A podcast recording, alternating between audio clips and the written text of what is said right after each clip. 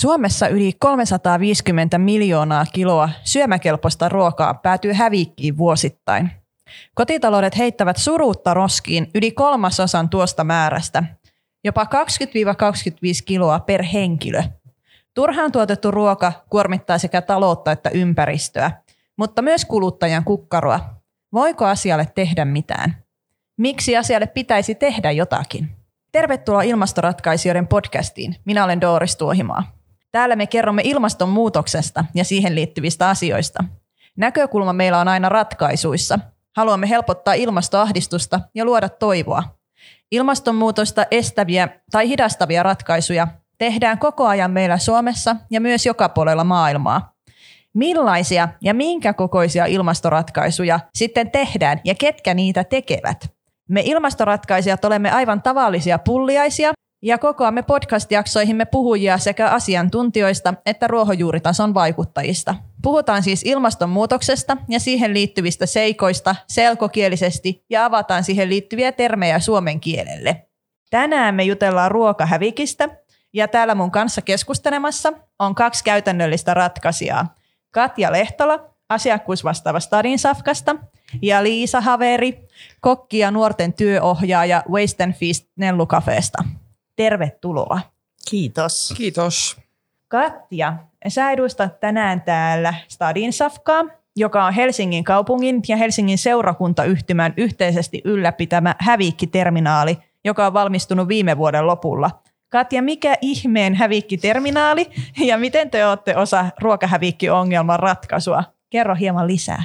Joo, Stadin Safka sijaitsee tuolla Tapulin kaupungissa Maatulin aukio kympissä. Ja se on entisen kaupan tiloihin pystytetty paikka, jonne me haetaan ruokahävikkiä lähialueen kaupoista, noin 30 kaupasta päivittäin. Ja lisäksi sinne tuodaan hävikkiä teollisuudesta ja tukusta vähän epäsäännöllisemmin. Ja siellä Stadin safkassa me käydään se hävikki läpi, poistetaan huonokuntoiset, lajitellaan ja saman päivän aikana viedään sitten eteenpäin erilaisille ruoka-aputoimijoille. Ja näitä ruoka-aputoimijoita on sekä semmoisia paikkoja, missä jaetaan ruokaa ruokakasseina, että erilaisia hävikkiravintoloita, joista Waste and Feast on esimerkki. Ja sitten tehdään välipalaa esimerkiksi jossain nuorten taloilla tai asukastaloilla – Eli hyvin monenlaiseen käyttöön menee sitten hävikki. Joo, mainitsit, että teille tulee teollisuudesta myös hävikkiruokaa, niin minkälaisista teollisuuspaikoista teille saapuu hävikkiä? No, meille tulee säännöllisesti esimerkiksi Arlalta kerran viikossa maitotaloustuotteita. Sitten tulee itse asiassa semmoinen kuin Upfield, jolta tulee levitteitä, levitteitä floraa ja, ja, ja ruokakermaa. Ja sitten Fatser on esimerkiksi yksi lahjoittaja, eli hyvin erityyppisiä ja eri määriä riippuen sit niinku siitä, mikä se ikään kuin se teollisuuden tilanne on siellä. Että jos siellä on jotain, joku erä, niin kuin päiväyserä menossa vanhaksi, niin niin, niin monet on löytänyt kuitenkin meidät ja meidän kumppanit, eli hävikkiterminaaleja ja muutakin kuin tämä Helsingin Stadin Safka, niin joihin välitetään sitten. Hyvin kiinnostavaa. Palataan tähän vielä lisää. Meillä on myös paikalla Liisa, ja sä työskentelet Waste and Feast Nellukafeessa. Niin miten Helsingin seurakuntayhtymän Waste and Feast-ravintolat on osa ruokahävikkiongelman ratkaisua? Joo, kyllä. Siellä on työskennellyt jo muutamia vuosia ja ja Waste and Feast Nellucafe on semmoinen pioneeripaikka ollut tähän konseptin niin kuin, mm, sisään ajamiseen seurakuntayhtymässä ja siinä niin kuin on kolme perusperiaatetta, mitä meilläkin ravintolassa noudatetaan. Eli ja meidän, meidän ruoka tehdään tuosta hävikistä ja meillä on yhteisöruokailua, mihin tämä ruoka niin kuin tulee tarjolle ja, ja meillä on myös sitten yhtenä päätehtävänä nuorten, nuorten tukeminen – siinä ohessa, että tämä Snellu Cafeen nimi tuleekin tuosta Snellusta, eli Helsingin erityisnuorisotyöstä. Ja meillä tulee päivittäin hävikkikuorma, josta sitten tehdään, tehdään sen päivän lounas noin 80 ihmiselle.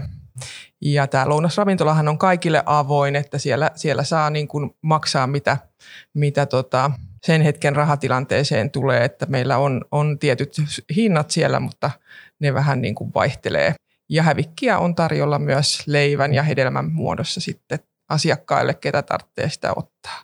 On myös takeaway-myyntiä, mikä tietenkin nyt korona, korona tietyssä vaiheessa oli tosi hyvä niin kuin meidän, meidän toiminnan kannalta ja se, että saatiin ylipäätänsä pyöritettyä ja pidettyä sitä paikkaa auki. Nyt tietenkin kun ollaan päästy avaamaan sitä, sitä niin on ollut ihanaa, että on saanut myös tämä yhteisöruokailu ja ihmiset, eläkeläiset ja, ja ketä siellä meillä yleensä käy, niin tuota, kokoontuu yhteen niin kuin ruuan, hyvän ruuan ääreen. Et se on ollut tosi lämmittänyt kyllä mieltä ja nuoret on saanut myös sit asiakaspalvelukokemuksia sen kautta.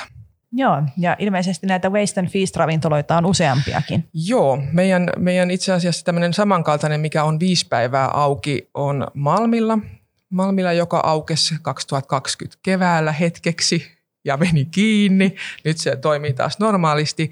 Ja sitten on muutama muu ympäri Helsinkiä, että olisiko niitä nyt kahdeksan yhteensä, mutta jotkut on auki ainoastaan satunnaisemmin. Me ollaan, niin kuin, nämä kaksi paikkaa on tämmöiset niin kuin isoimmat tällä hetkellä. Että on mun mielestä Tapiola on avaamassa nyt uusi sitten kanssa. Minkälaista yhteistyötä Stadin Safka ja Waste and Feast tekee?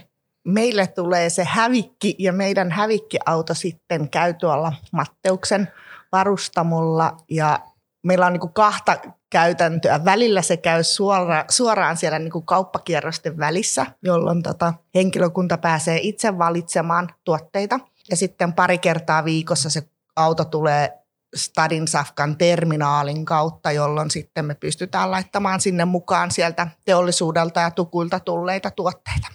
Joo, se on ollut ihan hyvä uusi käytäntö meillä, tai siis just tämä, että, että osa, osa päivistä tulee suoraan, suoraan kaupassa koska se tarkoittaa, että meille tulee se, se kuorma tulee ennen lounasajan alkuun, jolloin, jolloin saadaan sitten näitä leipiä esimerkiksi jakoon nopeammin. Ja sitten taas on ollut ihanaa saada Stadin Safkalta silleen niin kuin ns. tilattuna, että mä laittelen aina sähköpostia, että yksi laatikko vihanneksia, kaksi laatikkoa hedelmiä, tähän niin tyyliin. Tukkutilaus. Vähän niin kuin tukku, mutta tosin, tosin sille, että toivellista. Ja, tota, ja sieltä sitten tulee taas just näitä, näitä erikoistuotteita, esimerkiksi kakkupohjia, jos niin kuin näin, tämmöisiä, mitä ei välttämättä saa mistään suoraan kaupasta, mutta siinä on puolensa kummassakin, että on, on, on, on kyllä toiminut tosi hyvin. Joo, mainitsit tuosta toivellistasta, niin tietenkin kun kyse on hävikkiruvasta, niin tehän ette voi etukäteen tietää, että minkälaista sitä tulee. Ja teillä ei ole samalla lailla niin joku metrotukku, että siellä nyt on nämä hedelmäosastot ja on vihannesosastot ja sieltä vaan tilaillaan, vaan sehän tilanne vaihtelee tosi paljon. Niin miten te ennakoitte sitten siellä Waste and Foodissa, että mitä te aiotte valmistaa tai että teillä on ainekset, että te saatte jotain järkevää kasaan siitä, mitä teille toimitetaan?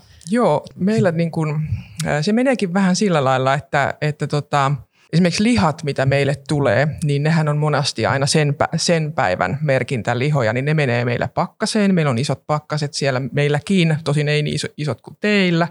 Ennakoimaan ei pysty, mutta perus, perusrunko voi olla sille, että, että on myös tukku, tukku meillä apuna, josta saadaan pastaa ja riisiä ja sitten vaikka valmiita perunoita, että et saadaan koottua se ruoka. Että mulla on, mun, mun ruoan valmistus tai reseptiikkaahan meillä myöskään ei ole, vaan meillä on ö, paras apuväline, mitä itsellä on, on laskin. Eli mä lasken aina kokonaisuudet ja sitten teen, teen niistä sen ruoan tai, tai laitan, laitan sen siitä sitten tulille. No miten Katja sitten tuolla teidän terminaalissa, niin miten te valikoitte, että minne toimijoille tulee mitäkin tuotteita? Meillä on jokaiseen paikkaan, joita on nyt tällä hetkellä kaiken kaikkiaan 55, niin oma tämmöinen keräilyohje, joka on yhdessä asiakkaan kanssa muokattu. Ja se keräilyohje on tosiaan vähän sen kaltainen, mistä Liisa puhukin, että siellä voi olla esimerkiksi, että kaksi laatikollista leipää. Meillä laatikko on vastaan niin yhtä lihalaatikkoa tai yhtä banaanilaatikkoa. Joo. Ja sitten voi olla vaikka laatikollinen juureksia – ja laatikollinen salaattiaineksia. Ja sitten vaikka laatikollinen kylmätuotteita, joissa on vaikka mm, kahdeksan kiloa proteiiniä, eli me tiedetään paljonko asiakkaita suunnilleen kussakin paikassa on, niin me yritetään laittaa niitä proteiineja silloin, kun meillä on, mutta se on ehkä se kaikista vähiten niin kuin hävikkiterminaaliin tuleva tuote, tuote, nämä lihatuotteet, mikä on sinänsä hyvä, että niitä ei hävik- hävikkiin tai meille asti päädykään. Niin, tässähän onkin sellainen mielenkiintoinen erilainen toimintalogiikka, että teidän toiveena tietenkin on, että sitä hävikkiä tulisi lähtökohtaisestikin mahdollisimman vähän. Periaatteessa juuri, juuri näin, mutta sitten taas toisaalta hävikki on niin kuin se meidän toiminnan runko, koska me pyöritetään se sinne ruoka-apuun ja ruoka-avussa hävikki on sitten taas tosi keskeisessä roolissa, että hyvin vähän on muuta ruokaa, jotain EU-ruokaa tai muuta on jonkun verran sitten lisäksi niin kuin ruoka-avuissa, mutta hävikillä on iso rooli siinä. Miten sitten, tuota, tuleeko teillä sellaista hävikkiä, mitä kukaan ei ole pyytänyt ja mitä sille sitten tehdään? Tulee, tulee meille välillä aika mielenkiintoisia tuotteita ja me ollaan nyt niin kuin juuri perustettu semmoinen itse asiassa ihan Excel-taulukko, joka me sitten jaetaan tuolla Google Driveissa meidän asiakkaille, mihin me nostetaan niitä tuotteita, mitä, mistä me ei tiedetä, että kukahan näitä mahtaisi tarvia ja kummallista kyllä, niin kyllä ne kaikki sitten löytävät tiensä, tiensä asiakkaille ja joku aina niitä sitten tarvitsee. Mites Liisa, onko teille tullut mitään, onko mitään mehevää tarinaa erikoisimmasta tuotteesta, mikä on ruuaksi valmistettu? No joo, no ruo- ruoavalmistusjuttuja on tullut, koska meillähän siis tuossa Hävikissä on myös semmoinen asia, että kun kaikki uudet tuotteet, mitkä kuluttaja ei ole vielä ottanut niin kuin omaan repertuaarinsa, niin tulevat hävikkiin, joten meillä on niitä liiloja, lehtikaaleja ja kokonaista kurkkumaa löytyy kyllä, että siellä on myös, ja syt, aika iso osa tuotteista on myös luomua, koska se on kalleinta, ja kallein hävikkihän on vihanneshävikkiä, että ihmiset ei niitä sitten raaski ostaa. ostaa. Ja, ja erikoisista jutuista, mitä Katja mainitsit, niin tota, toi on niinku astiat tosin niistä nyt ei tehdä ruokaa, mutta se on ollut hauska, että my- myös niitä on niin kuin välillä tullut, kun erilaiset yritykset, jos menee kaatuu tai jotain, niin mihin ne saa ne astiat, niin sitten se, ne saattaa tulla meille. Niin, eli siellä ei käsitellä ainoastaan ruokahävikkiä, vaan muunkinlaista hävikkiä sitten.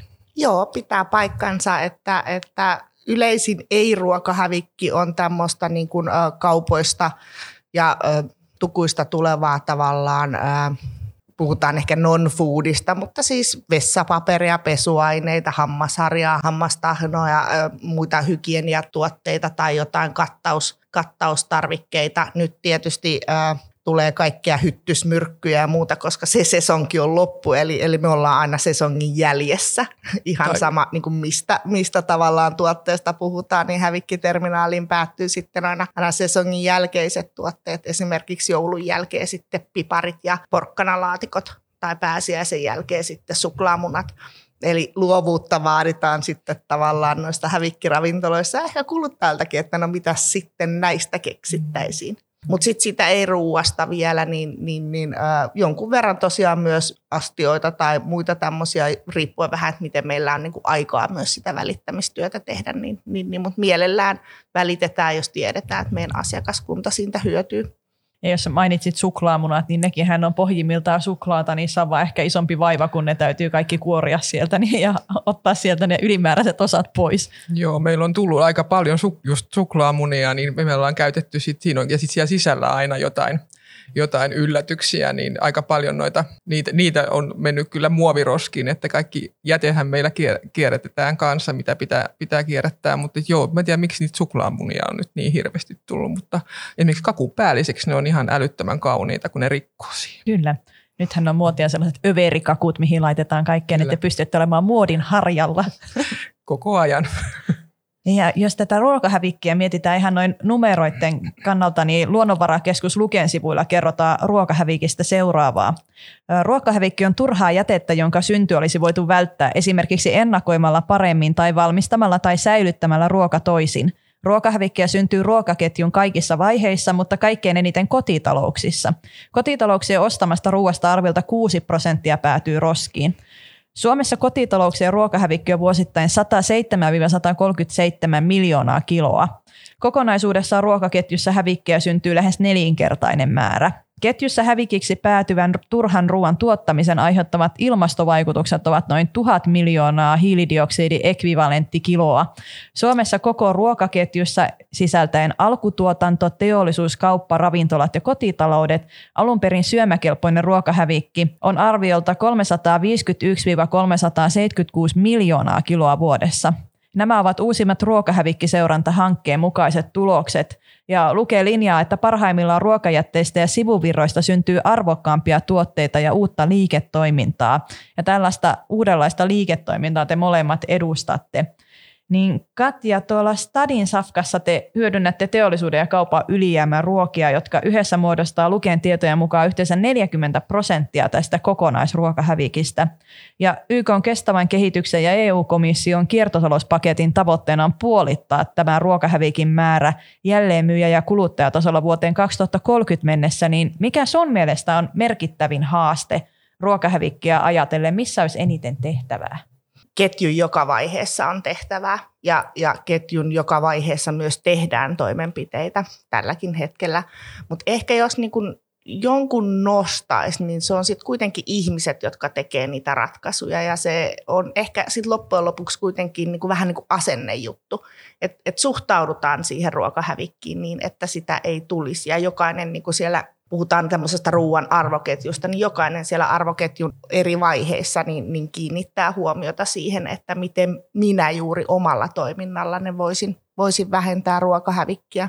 Ja mä oon itse erityisen iloinen siitä niin kuin Stadin Safkan näkökulmasta, että, että nyt kun kaupat lähtee laskemaan ruokahävikkiä ja miettii tuota puolintumistavoitetta, jonka mainitsit, niin ruoka-apuun lahjoitettu ruoka vähentää sitä heti, eli, eli sitä ei lasketa sit silloin niin kuin mukaan, vaan, vaan se on niin kuin osa ratkaisua. No Liisa, tehän juuri Waste and Feastissä teette merkittävää työtä tässä ruokahävikin pienentämisessä, mutta mikä sun mielestä on tällainen merkittävin haaste tässä ruokahävikin toiminnassa edelleen? Edelleen on, eh, tai äh, itse kun aloitin tässä nämä työt, niin lähinnä just hämmensi sen määrä, että, että kun näkee niitä suoraan, että mitä kaupasta tulee, niin jot, välillä ajattelin just, että sitä sisäänostoa ja sitä kauppojen niin kuin logistiikan pyörittämistä, että miten niin kuin just ja siellä just kyllä koulutetaankin ihmisiä siihen, mutta että, tota, että se, se hämmentää, hämmentää. Ja sitten tietenkin tuotevalikoimathan laajenee koko ajan ja, ja onko se sitten kuluttajan etu vai haitta, että sitä, sitä voi myös miettiä, että, että mitä enempi tuotet, tuotteita, sen enempi hävikkiä. Niin voisi miettiä, että tarviiko kaikkia vaihtoehtoja näin, koko ajan olla niin älyttömästi. Ja varsinkin jotenkin just leivän, leivän suhteen on miettinyt, että, että nykyään kun mihin tahansa kauppaan menee, niin leipähyllyjä hän on aika iso osa kauppaa. Vähemmälläkin pärjäisi, mutta vaatii niin. varmaan aikamoista semmoista ajattelutavan muutosta siihen, että Kyllä. Ei, ei koe sitä sitten heti pula-ajaksi, jos ei ole 70 erilaista sämpylää, josta valita, vaan vain 65. Joo, ja se on ollut omassa, omassa töissä hämmentävää, että, että kauppojen niin kuin, toi valikoima, että mä en ole koskaan nähnyt niin paljon erilaisia leipiä, mitä nyt tässä omassa työssäni, että on tutustunut ihan uusiin, uusiin leipä, leipälajeihin, että, että se on ollut, että just on, on monesti tullut se mieleen, että, että miksi pitää olla niin paljon leipiä. No miksi se sitten on tärkeää, että tätä ruokahävikkiä vähennetään, että miksi ei vaan porskuteta menemään niin kuin tähänkin asti? Musta on äärimmäisen surullista ajatella, että otetaan nyt vaikka tämä leipä esimerkiksi, että, että joku maanviljelijä on, on ensin kyntänyt pellon ja, ja kylvänyt sinne, sinne tota viljansiemenet ja hoivannut ja puinut sen, kuivannut sen viljan, sitten se on kuljetettu myllyyn, jauhettu jauhoiksi. Ja se jauho on viety jonneen leipomoon, jossa joku on tehnyt siitä leivät ja mahdollisesti kuljetettu sitten myymälään, ellei se ole mennyt raakapakastena tai jonain muuna ja myymälään, jossa se paistetaan. Eli nähty valtavasti vaivaa siihen, että, että saadaan se herkullinen ihana leipä aikaiseksi. Ja sitten jos sitä ei kukaan syö, niin tuntuu paha, siis tuntuu aidosti pahalta se sekä sen niin kuin luonnon kannalta, mutta sen työmäärän kannalta. Että, että siksi mä ehkä puhun siitä, että se on asennekysymys, että, että me kaikki suhtauduttaisiin ruokaan niin kuin arvostavasti ja kunnioittavasti. Joo, mä näen tuon kunnioituksen ja, ja se, että niin kuin meilläkin kun käsitellään sitä ruokaa, niin kuin, kun ajatellaan, että on hävikkiruokaa, niin kyllä me niin kuin, kaikki käydään niin kuin käsi, niin kuin lävitte ja, ja, ja just se kunnioitus sitä ruokaa kohtaan, niin se on kyllä ihan olennainen osa, että mikä, ja saattaa meilläkin mennä niin kuin siitä, niistä kuormista välillä jotain roskiin, mutta pääasiassa ne on ihan tosi, ne on ihan tosi käyttökelpoisia kaikki mitä meille tulee. Joo, se on varmasti niin vanhat polvet ymmärtää paljon paremmin tämän tämmöisen raaka-aineen kunnioittamisen kuin mitä nykyään. Mitenhän sitä pystyttäisiin tuomaan takaisin sitä ajattelua vai onko se palaamassa jo? tuolla ainakin nyt, kun pääsee noita nuoria, nuoria ohjaamaan niin, ja, ja samalla opettamaan heille niin kuin ravinto noiden raaka-aineiden käsittelyä, koska nykyään sitten taas myös se, mikä leivän osella on kaupan hyllyjä vallannut, on nämä valmistuotteet ja kaikki voileivät ja, ja kaikki pakkaukset. Eli sun ei välttämättä te osata tehdä yhtään mitään ja niitäkin tulee kyllä hävikkiin, mutta ne on sitten taas aikamoinen moninkertainen hävikin määrä siinä, mutta et se, että et pääsee opettamaan perunan kuorintaa, niin se on tämmöinen niin kuin ruokateko mulle. Joo, itsehän on aikaisemmalta ammatiltani catering-alan palveluvastaava ja aikanaan kun sinne ammattikouluun menin, niin oli kyllä yllätys, että moni luokkakaveri ei ollut koskaan kuorinut perunaa ja he kuitenkin ravintola-alalle sitten päättivät yläasteen jälkeen, että minusta tulee kokki. En ole koskaan kuorinut perunaa, mutta eiköhän se voi oppia ja tottahan se on. Kyllä ja, ja nykyään sitten taas ravintoloissahan käytetään komponentteja paljon, että välttämättä ei raaka-aineita käsitellä laisinkaan, koska työvoima. niin, ja se on vähän surullista sekin. Mutta mitä me jokainen itse voitaisiin sitten tehdä, että nämä tulevat sukupolvet ja miksipä ei me itsekin voitaisiin katsoa peiliin ja miten niin oppia sitä sellaista kunnioitusta sitä raaka-ainetta kohtaan? Mä luulen, että uteliaisuus auttaa ainakin vähän, että mulle itselle ehkä silmiä avaava näkökulma on oikeasti ollut tämä ruoka-apu ja ruoka-avun määrä, että sitten tavallaan toisaalta meillä on niin kuin valtava yltäkylleisyys, että sitten toisessa päässä niin, niin, niin ihmiset, jos ei nyt ihan näe nälkää, niin ovat kuitenkin aivan toimeentulon niin kuin rajoilla ja heille niin kuin sit taas ruokakassi, tämmöinen niin kuin hävikkiruokaan perustuva ruokakassi on tosi suuri pelastus arkeen, niin jos se pelkästään se on tosi silmiä avaavaa että paljon puhutaan ruokajonoista ja siitä, että, että ne on pahasta, on vaikka myllypuron jono tai hurstin, hurstin leipäjono, mutta toisaalta ne kyllä muistuttaa meitä myös siitä ruoan arvostamisen tärkeydestä.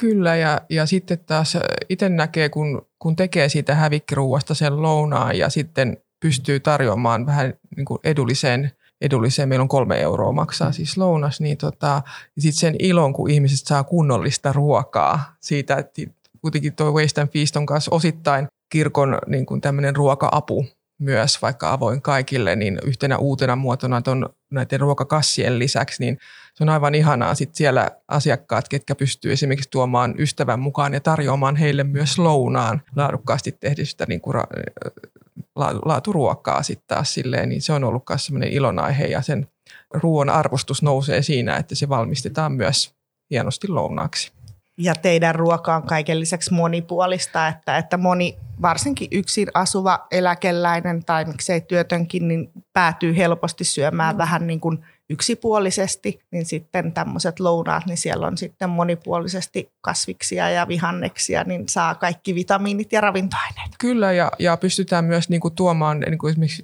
nyht, nyhtökauraa puheen ollen tämmöisiä uusia, uusia raaka-aineita niin kuin ihmisten niin kuin tutustuttavaksi sille, että syövät meillä, syövät meillä sitten eka kertaa. Meillä on yleensä aina kaksi eri ruokavaihtoehtoa, on lihaa ja kasvisruokaa ja monesti vegaanistakin tarjolla, niin, niin, niin uusia, uusia ruoka-aineihin tutustuminen on myös meidän yksi semmoinen lisää tämmöinen arvo. Sehän voi olla myös ilmastoteko, että uskaltaa kokeilla sitten näitä kasvisvaihtoehtoja sillä lailla, kun ei tarvi ostaa sitä kallista koko pakettia kotiin, jos ei tykkääkään, niin sitten sitä pääsee kokeilemaan ja saattaa vahingossa jopa tykätä. Aivan nyhtökaura on esimerkiksi yksi, kun jotkut meidän asiakkaista on erikseen tullut sanomaan, että he onkin nyt ostanut sitten, kun pääsi meillä maistamaan että tätä nyhtökaura ruo- tehtyä ruokaa, niin se on yksi näistä tuotteista kyllä. Tämä olikin yksi asia, mikä tuli tässä esille, että minkälaisia tavalla uusia asioita voi pyörähtää osana teidän toimintaa, niin Mulla olisi seuraavana kysymyksenä, että mitä teidän kehittämissänne ruokahävikkiratkaisuissa olisi sellaista, mitä muut toimijat voisi hyödyntää vaikkapa ravintola-alalla tai kaupan alalla? Mites Katja? Meille saa aina lahjoittaa ruokaa, eli, eli tota, ihan muuhunkin voi olla yhteydessä, jos on ruokaa lahjoitettavaksi. Se, mikä on ehkä niin kuin työn alla tai pohdittavaa on se, että miten ravintolahävikki voitaisiin niin kuin hyödyntää ruoka-avukset. Siellä on, siellä on tavallaan vähän elintarvikehygienia haasteita. Ja siinäkin jotenkin toivoisin, että, että säilyisi tavallaan halu etsiä niitä ratkaisuja, koska usein se ravintolan lähellä saattaa olla sitten kuitenkin joku asukastalo tai nuorisotila tai, tai seurakunnan paikka tai joku muu tavallaan tämmöinen yhdistys tai järjestö, joka voisi siinä, siinä jo ihan siitä vierestä niin kuin ottaa se ruokahävikin vastaan ja hyödyntää sen saman tien esimerkiksi toiminnassa. Eli, eli ratkaisut on oikeastaan aika lailla niin kuin asenteesta ja luovuudesta kiinni. Mielikuvituksesta. Ja mielikuvitukset, kyllä vaan. Joo, ja toi, just toi ravintola, ravintolahomma, niillä on ehkä haasteena kanssa kellon ajat, milloin ne menee kiinni. Ja monet niin kuin tämmöiset niin kuin isot järjestäjät eri messu, messujutuissa niin on myös just semmoinen niin kuin kohde, mikä että pystyisi, pystyisi sieltä niin kuin tuomaan – isojakin ruokamääriä just silloin, mutta kun, jos kello onkin 24, niin miten, niin kuin, miten saat toimitettua perille? Että, kuka ottaa vastaan? Niin, kuka ottaa vastaan ja onko kylmä tiloja, missä sitten säilyttää nämä. Että se, siinä, siinä ei välttämättä vielä ole löydetty sitä, sitä pitää, ratkaisua.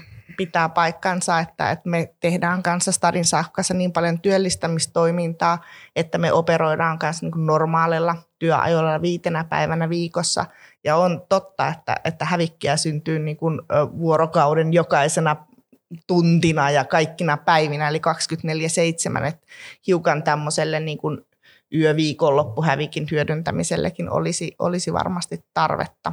Niin, että voisi olla jopa ihan uudelle liiketoiminnalle, että löytyisi tällainen uusi toimija tähän ravintoloiden ja päiväkotien ja nuorisokeskusten ja sellaisten väliin, joka milloin tahansa ottaa vastaan sitä ja niin yhdistää ja. nämä tarvitsijat ja antajat. Kyllä, joo. Kaikki messut, isot, isot festivaalit, mitä nyt pystytään taas järjestämään, niin ne tuottaa kyllä paljon, paljon myös hävikkiä. Ja juuri kun kyse on tuoretuotteesta, niin se tarve päästä siitä eroon ja saada se seuraavan paikkaan aika sellainen ilmeinen ja välitön, että heti tarvitaan. Ei voi olla sille, että me voidaan kolmen päivän päästä tulla hakemaan se. Joo, ei. Si- siellä, siellä tulee sitten jo elintarvikeviranomaiset vastaan, että kylmäketju on tosi keskeisessä roolissa ja sen takia meilläkin on kylmäautot ja isot kylmäsäilytystilat, jotta se ruoka kuitenkin säilyy turvallisena loppuun asti. Ja sitten lämpimässä ruuassa haastehan on se, että miten se lämmin ruoka joko jaetaan kuumana tai sitten jäähdytetään riittävän nopeasti, että Joo. se säilyy käyttökelpoisena. Kyllä, ja esimerkiksi meilläkin on jäähdytyskaappi niin kuin erityisinvestointina tehty just tämän takia, että saadaan sen päivän ruoka, jos jotain jää, koska meilläkään ei koskaan tiedä, että minkä verran asiakkaita meille on tulossa, mutta sitten saadaan asianmukaisesti jäähdytetty se ja seuraavan päivän jaetaan. No miten, oletteko te avoimia uudelle yhteistyölle? Kuten Katja mainitsitkin, että teille saa lahjoittaa ruokaa. Entä onko teillä tilaa sitten uusille kohteille, jotka ottaa sitä hävikkiä vastaan? Kyllä meillä vielä on, eli, eli vielä Stadin Safkan niin kuin terminaalin kapasiteetti voidaan kasvattaa niin kuin molemmin päin. Et tällä hetkellä ollaan siinä tilanteessa, meillä oli siis kesällä 26 asiakasta ja nyt meillä on 55, eli valtava kasvu tehtiin ihan muutamassa kuukaudessa. Kiitos sen, että koronarajoitukset vihdoin hellitti ja kaikki tämmöiset ruokailut ja muu tavallaan tämmöinen toiminta pääsi käyntiin, jolloin pystyttiin ottaa uusia asiakkaita. Ja nyt ollaan taas ehkä siinä tilanteessa, että tarvitaan hieman uusia lahjoittajia, jotta voidaan sitten taas ottaa uusia toimijoita. Mutta ette kuitenkaan vielä operoi teidän niin äärirajoilla, että teillä riittää kylmäsäilytystiloja ja kaikkea mahdollista tähän hommaan Kyllä me vielä, vielä pystytään toimintaa kasvattamaan ja mielellään kasvatetaankin. Ja miten sitten Waste and Feastillä, niin sanoit just, että ei voi tietää paljonko asiakkaita, että ainakin syöjiä voisi tulla vielä lisääkin. Joo, meillähän on, mehän toimitaan tuolla Matteuksen kirkon tiloissa ja meidän kapasiteetti on lähinnä se seurakuntasalin, kuinka paljon mahtuu porukkaa sinne istumaan ja, ja teiköveitä pystytään tekemään lisää, että ja tota, toi kapasiteettia voidaan myös kasvattaa. Siinä on, niin kuin, ja meillä on se ihana puoli, että meillä on, niin kuin, meillä on paljon käsipareja siellä tekemässä sitä työtä, koska hävikkihän on käsityötä, että se ei ole, se on kuluttajapakkauksista tehtävää ruokaa, joka tarkoittaa sitä, että on, on paljon niin kuin käsittelyä tiedossa, että sen takia se on hyvä, että on useampi käsipari. No miten sitten, jos joku nuori haluaisi päästä teille sitten sinne käsittelemään sitä hävikkiä? Tarkoitatko? Niin siis, ihan, ihan töihin sinne teidän? Ihan töihin, joo. Sitten se, joo, meillä on esimerkiksi palkka, palkkatukipaikkoja, meillä on ollut, niin kuin, sit se tarkoittaa, että on kahdeksan kuukautta esimerkiksi meillä. Ja se, että tuossa Waste and Feast Snellukafeessa meillä on kaksi vakituista työntekijää, josta mä oon toinen ja sitten on, mulla on työpari siinä myös. Ja sitten meidän toimintaa kuitenkin liittyy isosti se työpajatoiminta, niin siinä oikeastaan menee meidän ne palkkatyön tota, paikat menee sitten näille nuorille työkokeilun merkeissä. Ja sitten teillä on nämä seitsemän muutakin toimipistettä sitten on, Joo, ja he toimii sitten taas itsenäisesti siinä niin kuin palkka, ja sinne on palkattukin. Itse asiassa nyt meidän Alppilassa aloitti just uusi kokki. No minkälaisia tuloksia te sitten olette teidän toiminnassa saavuttaneet? Mainitsitkin Katja, että teillä on niin käytännössä melkein kaksinkertaistunut teidän asiakasmäärä tässä ihan lyhyessä ajassa. Joo, me tehtiin tavallaan ensimmäisiä laskelmia meidän volyymeista, eli me tosiaan aloitettiin Stadin Safka hävikkiterminaalina joulukuussa 2020. Ennen sitä kuljetettiin hävikkiä tämmöisenä pilottimuotoisena vaan pelkästään niin kuin autolla kaupoista muun muassa tuonne Liisan paikkaan, niin tosiaan laskeskeltiin ensimmäisiä lukuja ja nyt näyttää siltä, että me vuodessa pelastetaan noin 600 000 kiloa ruokaa ja se vastaa keskimäärin noin sadan ihmisen niin kuin hiilidioksidi, vuosittaisia hiilidioksidipäästöjä. Eli ei nyt ihan huikeita määriä, mutta kuitenkin niin semmoinen ihan kiva luku. Jostakin se on lähdettävää, se on kuitenkin yli puoli miljoonaa. Aina kun päästään tällaisiin mittakaavoihin, niin kyllähän se hienolta kuulostaa ja kyllä sillä on selvästi jo vaikutusta. Kyllä vaan, ja, ja tosiaan nyt luvut ovat kasvussa, että tämä niin arvio, että suunnilleen semmoinen olisi tämän vuoden sitten saldo, paljonko me ruokaa ollaan pelastettu. Joo, ja, ja uusia ravintoloitahan on mahdollisuus avata, että lähinnä meilläkin on ne kolme teesiä, jos allekirjoittaa, niin sen jälkeen on niin kuin, lähinnä nämä nyt on ehkä enemmän sellaisten yhteisöllisten paikkojen, missä niin kuin on, on muutenkin rahoitukset ja muut kunnossa, että kolme teesiä, niin, eli ruoka, ruokahävikki, yhteisöruokailut ja, ja tota, tämä nuorten tukeminen ravintolan pyörittämisen kautta. Mm, tässähän voidaan näin sivuhuomiona mainita, että te teette hyvää muillakin tavoilla kuin ilmaston niin, näkökulmasta. Joo, kyllä. Joo, ja meinasin tähän lisätä, että meille tuleva ruoka siis oikeasti lahjoitetaan hyvän tekeväisyyteen, eli, eli siitä ei niin kuin bisnestä voi tehdäkään, eli lahjoittajan ei, joo, kanssa on tämän tyyppiset sopimukset olemassa. Että Kyllä. Että, ja Waste and Feast lasketaan tavallaan hyvän tekeväisyystoimijaksi siinä mielessä, että, että teiltä saatava ruoka on Mekään ei todella edullista. Joo, kyllä, että se niin kuin catering-palveluksi ei ehkä ole. Miten sitten tällaisen, tällaisten toimintojen jatkuvuuden turvaaminen, mistä niihin hankitaan rahoitusta? Meidän toiminnan rahoitus tulee Helsingin kaupungin aikuissosiaalityöltä valtaosin ja sitten Helsingin seurakuntayhtymältä. Eli täällä on julkiset toimijat, jotka, jotka rahoittaa meidän toimintaa, koska koetaan, että sekä se ruoka-avun uudelleen vähän niin kuin organisointi niin, että, että ehkä niistä isoista jonoista päästäisiin pikkuhiljaa lähemmäs sitä, että, että ruokaa saa ympäri kaupunkia monesta eri pisteestä ja myös niin kuin lounaana ja välipallona ja erissä muodoissa niin nähdään niin kuin tärkeäksi. Ja samoin tämä hävikin pelastaminen on tärkeää itsessään. Ja ehkä kolmantena juuri tämä sama, mistä Liisakin puhuu, eli, eli, eli tukityöllistäminen ja työpaikkojen mahdollistaminen sitten semmoisille henkilöille, joilla on ehkä elämässä ollut vähän haasteita. Kyllä, ja sama meillä rahoitus tulee myös seurakuntayhtymän yhtymän puolelta. Niin kuin aikaisemmin pohdiskeltiin vähän tätä, että voiko toiset ottaa opiksi tästä teidän, teidän toimintamalleista ja mitä pystytään tekemään, niin tokihan tätä toimintaa voisi viedä ympäri Suomen ja kannattaisikin, niin onko tällaisia toisia toimijoita ja jos on, niin minkälaisia, jos ei, niin minkälaisia voisi olla? Kyllä, hävikkiterminaaleja on muitakin kuin Stadin Safka. Meidän esimerkkinä tai esikuvana toimi Vantaan yhteinen pöytä, joka on mun mielestä jo kuusivuotias. Ja tällä hetkellä esimerkiksi Oulussa on aloittamassa tämmöisen Oulun prikkahankkeen myötä niin uusi hävikkiterminaali. Myös Järvenpäässä on, Espoossa on vähän erilainen kuvio – Tampereella on, eli, eli kyllä niin kuin isom, isompiin kaupunkeihin tavalla tai toisella rahoituspohja saattaa olla vähän erilainen, mutta, mutta sy, on syntymässä tavallaan niin kuin tämmöisiä hävikkiterminaaleja. Kyllä, ja, ja Waste and Feast ravintolana tämä Snellu Cafehan oli, on, tai on pioneeripaikka, ja, ja tota, toi seurakuntayhtymän palvelumuotoilu yhtenä versiona ja Mare Kinaseen, kun ottaa yhteyttä, niin mm. sitten voi päästä tähän ketjuun mukaan. Ja tämä on ihan monistettavissa siis ympäri, ympäri Suomen tämä samanlainen konsepti, millä me tehdään töitä ja mitä, tota, mitä siihen vaaditaan. Ja, ja tota, meillä on omat, omat nettisivutkin on wasteandfeast.eu, muistaakseni oli tämmöinen, missä on kaikki tiedot, tiedot sitten, mitä meidän ravintoloissa ja, ja monet niin kuin, ruokalistoja, vaikka niitä nyt ei julkaistakaan kuin kerran päivässä, koska, koska hävikki, niin tota, toiseen saatavissa. Mutta joo, on, on monistettavissa ja, ja olisiko nyt ollut Oulu, Oulu kanssa yhtenä uutena paikkana meilläkin. Nyt mä en oska, osaa varmaan, sen, sen muista, että Tapiolassa ainakin avattaisiin nyt tämä seuraava ravintola ja se olisi olisi myös seurakunta, seurakunta yhtenä osatekijänä siinä. Ja varmaan välttämätöntä ei ole odottaa, että alueelle tulee hävikkiterminaali, vaan pystyy sopimaan itse vaikka paikallisten kauppiaiden Kyllä. kanssa tai muiden kanssa, että tuleeko teillä hävikkiä, voidaanko me hyödyntää sitä. Joo, ja, ja seura, seurakunnat lähinnä, heillä on ollut hyviä keittiöitä myös hyödynnettävinä, niin sillä, sillä se niin kuin on semmoinen synergiaetu ollut siinä sitten, että niin, että siellä nähdään, että on se tarve tälle jo valmiiksi. Kyllä, ja, ja asiakkaat var, paikalla just, ja just tämä ruoka-avun hyödyntäminen siinä, siinä tärkeänä osatekijänä. Voin palata tuohon, eli pienestä voi lähteä liikkeelle kylmäauto on tietysti niin kuin, ö, kylmäketjun säilymisen kannalta niin, niin, niin aika tärkeä, tärkeä, varsinkin kesähelteillä.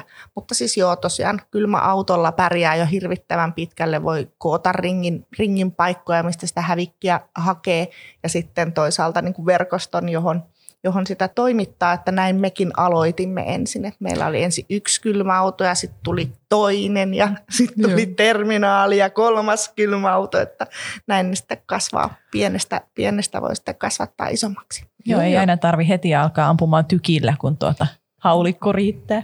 Kyllä, ja, ja vapaaehtoisia myös niin kuin joissain paikoissa niin kuin käytetään tässä, niin kuin meilläkin on ö, lännen puolen seurakunnissa semmoinen kiertävä hävikkikokki, ketä käy eri paikoissa ja vapaaehtoisten kanssa yhteistyössä tekee sitten nämä ruuat. Ja, ja heille toimittaa just Stadin Safka sitten se ruuat, paljon pienimuotoisemmilla jutullakin pärjää. Kuulostaa hirveän mielenkiintoiselta. Voit tilata hävikkikokin, kun hävikkiä ilmestyy.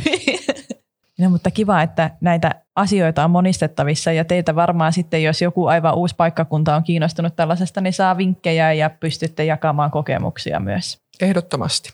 Kyllä vaan. Stadin Safkalle voi, voi tulla vierailulle, sovitaan, sovitaan aika, niin kerrotaan ja esitellään mielellään toimintaa. Ja uskoisin, että myös esimerkiksi kollega Vantaalla yhteinen pöytä niin on ollut pitkään semmoinen paikka, mihin on voinut tulla vierailulle ja on tultu myös ulkomailta, että tämä ei ole pelkästään Suomen juttu.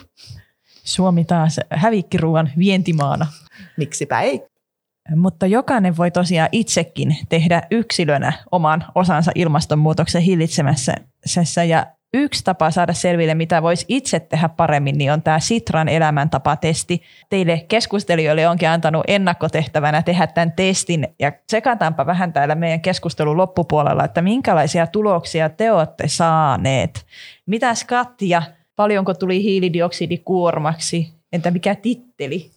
Mä olin aika keskiverto henkilö siellä, eli, eli olin säästäväinen pesärakentaja, mulla on vielä perhe ja mä asun maalla omakotitalossa – mikä nostaa tietysti tota, niin kuin hiilidioksidikuormaa. Samoin se, että mä asun niin maalla, että mä käytän autoa liikkumiseen, että suurin tavallaan mulle henkilökohtaisesti, niin kuin mistä tulee päästöä, niin on toi liikkuminen. Ja siinä ehkä sitten seuraavana tekona tällä hetkellä mulla on dieselauto, mutta, mutta seuraava auto on sitten varmaan joku hybridi tai ihan sähköautolla ei varmaan niiden akut riitä siihen mun elämäntyyliin, mutta hybridiauto auto. Eli aina niin kuin, kyllä mä paljon mietin sitä ikään kuin omassa elämässäni, että voiko tämän tehdä jo toisin ja onko tekniikka esimerkiksi mahdollistaaksi jotain uusia ratkaisuja. Minusta on ihanaa, että on esimerkiksi nykyään ympäristöystävällistä sähköä, voi tehdä semmoisen sähkösopimuksen. No mikä sulla tuli tuo kuorma, paljonko, monta tuhatta kiloa hiilidioksidia? Se oli noin 7000 Joo, että hyvin keskiverto. Tosi, tosi keskiverto. Sitten tämä on vähän mun oma juttu, mutta, mutta mä puhun aina mun kompensaatiopuskista. Tarkoittaa sitä, että itse asiassa hehtaari metsää tuottaa sitten taas happea, tai itse asiassa voi ajatella niin päin, että hehtaari metsää sitoo, mä just katsoin, että 3600 kiloa hiilidioksidia, ja mulla on viisi hehtaaria tämmöisiä kompensaatiopuskia, niin suunnilleen sillä sitten sidotaan meidän perheen tuottamat hiilidioksidipäästöt. Eli siinä arvelet, että olet keskivertoa parempi, kun sulla on tätä hiilidioksidikompensaatiota sitten omasta takaa. No ehkä. Ja mainitsit, että sulla tulee sitten iso osa sun hiilidioksidikuormasta tuosta kulkemisesta. Ja tähän sulla olisi sitten ratkaisuna tätä hybridiautoa sitten myöhemmin. Joo, pitää Joo. paikkansa. No miten sitten Liisa? Joo, mä sain tämmöisen tittelin kuin kestävän arjen sankari. Oho. Ja tää, joo, se oli aika kova. Niin tota, toi, tämä nyt ehkä johtuu siitä, että asun kerrostalossa, kuljen fillarilla pyörämatkat ja on kasvissyöjä 2600. Se on kovaa tulossa sitten, No kun niin. vielä työskentelelet hävikkiruokaravintolassa. Aivan, se varmaan kompensoi niin, niin, niin, nyt on kyllä aika kovis. Me voidaan ottaa susta oppia. Ja tuota, no, mutta onko joku sellainen, missä sä kokisit itse, että pitäisi vähän skarpata? Joo, tässä oli äh, siinä kysymyksessä, mä ajattelin, että, että jos äh, siinä oli matkustukseen liittyviä kysymyksiä, josta mä en saanut mitään pisteitä, mutta se johtuu ihan viime vuosista. Että mä luulen, että jos olisi ollut toisenlainen tilanne, niin mulla olisi ehkä siitä noussut pisteet, että kuitenkin aikanaan on niin matkustanut paljon, mutta nyt ehkä jatkossa pitää miettiä, että valitsenko sen junan sen lentokoneen sijaan. Joo, ja sittenhän on tietenkin näitä lentojen kompensointeja Aivan. sitten. Voi istuttaa puita tai maksaa jonnekin tällaiseen toimijalle, joka tekee näin. Katja onkin tämmöinen puiden istuttamisen ammattilainen. Niin tämä vaalimisen. niin. Joo, itsellä mulla tuli 3500 tota, säästeliäs pesänrakentaja. Et keskiarvotulos vastaajillahan nyt näin korona-aikana on just se 7000 ja vuonna 2018 mittauksien mukaan se oli 11 000. Et siinä varmaan paljon painaa tuota, tuossa muutoksessa just se, että kun ei olla menty ulkomaille niin paljon ja muutenkin ehkä oltu enemmän kotona. Kyllä, ja mä itse ainakin maalla asuvana niin näen myös etätyön mahdollistamisen tosi niin kuin isona ratkaisuna, että, että jolla, jolla on merkittävä niin kuin osuus siihen, että paljonko kilometrejä ajaa, että kun tekee muutaman etätyöpäivän viikossa, niin silläkin säästää. Sen mukaan, miten mahdollista, että hävikkiruokaa ei etänä valmisteta. Joo, mulla on aika vähän ollut etäpäiviä tässä korona-aikana. Mutta siinähän se onkin hyvä tiedostaa kuitenkin, että ei sitä ehkä kannata tuntea huonoa omatuntoa siitä sellaisista asioista, mille ei mitään mahda. Että sitten ajattelee, että tekee se oma osuutensa jossain toisessa kohdassa sitten, jos ei vaikka etätyö ole itselle vaihtoehto tai, tai hehtaarin metsän hankkiminen. Nimenomaan turha mun mielestä. Se ei niin kuin auta mitään, että, että koetaan jotenkin niin kuin liikaa syyllisyyttä, vaan yritetään niin kuin tämän podcastinkin nimi on ilmastoratkaisijat, niin mä uskon, että jokaisen elämästä ja työelämästä löytyy tavallaan paikkoja, missä voi tehdä. Että tosi isot muutoksethan loppujen lopuksi tehdään siis oikeasti töissä ja työelämässä, että, että on sen sitten hävikkiterminaalin perustamista tai mä oon koulutukseltani insinööri, niin, niin tekniikan avullahan ratkaistaan tosi paljon ilmasto-ongelmia nyt ja tulevaisuudessa myös. Joo, ja kun ajatellaan tätä hävikkiruokaa, mikä nyt on sitten tänään meidän aiheenakin, niin sehän on sellainen, mihin jokainen voi omassa arjessaan kiinnittää huomiota, niin heitetäänpä tähän loppuun vielä teidän parhaat vinkit, että miten jokainen voi itse omassa arjessaan vähentää sitä ruokahävikkiä. Haluaisiko Liisa Joo, mä voisin ekana sanoa. Mä, tää, tää, tähän mulla on ainoastaan yksi ja ainut ja oikea vastaus. Suunnitelmallisuus. Siinä säästää aikaa, rahaa ja ruokaa.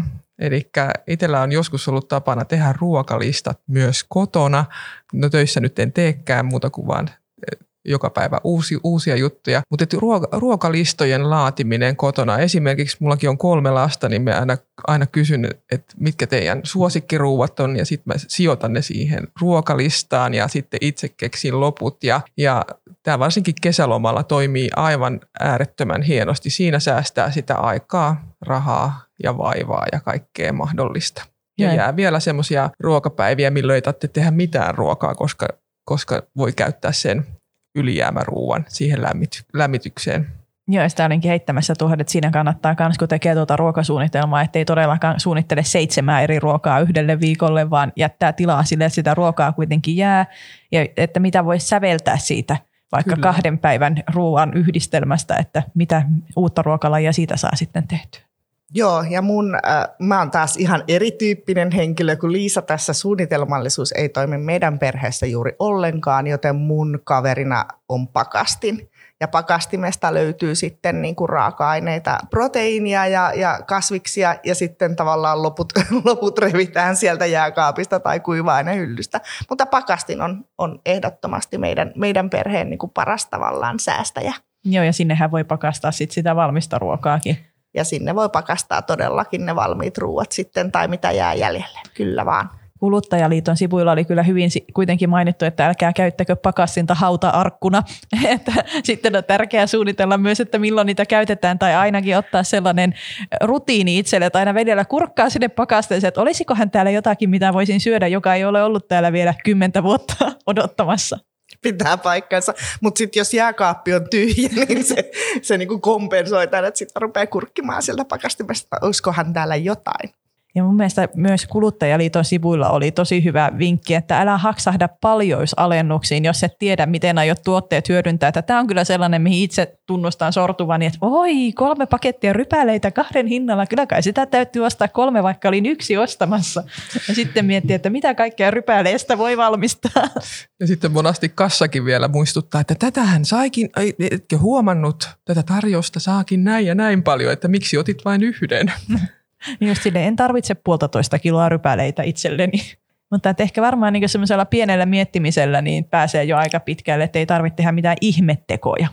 Mutta viimeisenä asiana vielä, kun ollaan tässä ihan viime metreillä tässä meidän kivassa keskustelussa, niin kysyisin, että mikä on kaikista tärkein asia, mikä jokaisen pitää ihan yleisesti pitää mielessä ruokahävikkiin liittyen? Mä nyt tuota suunnitelmallisuutta edelleen allekirjoitan.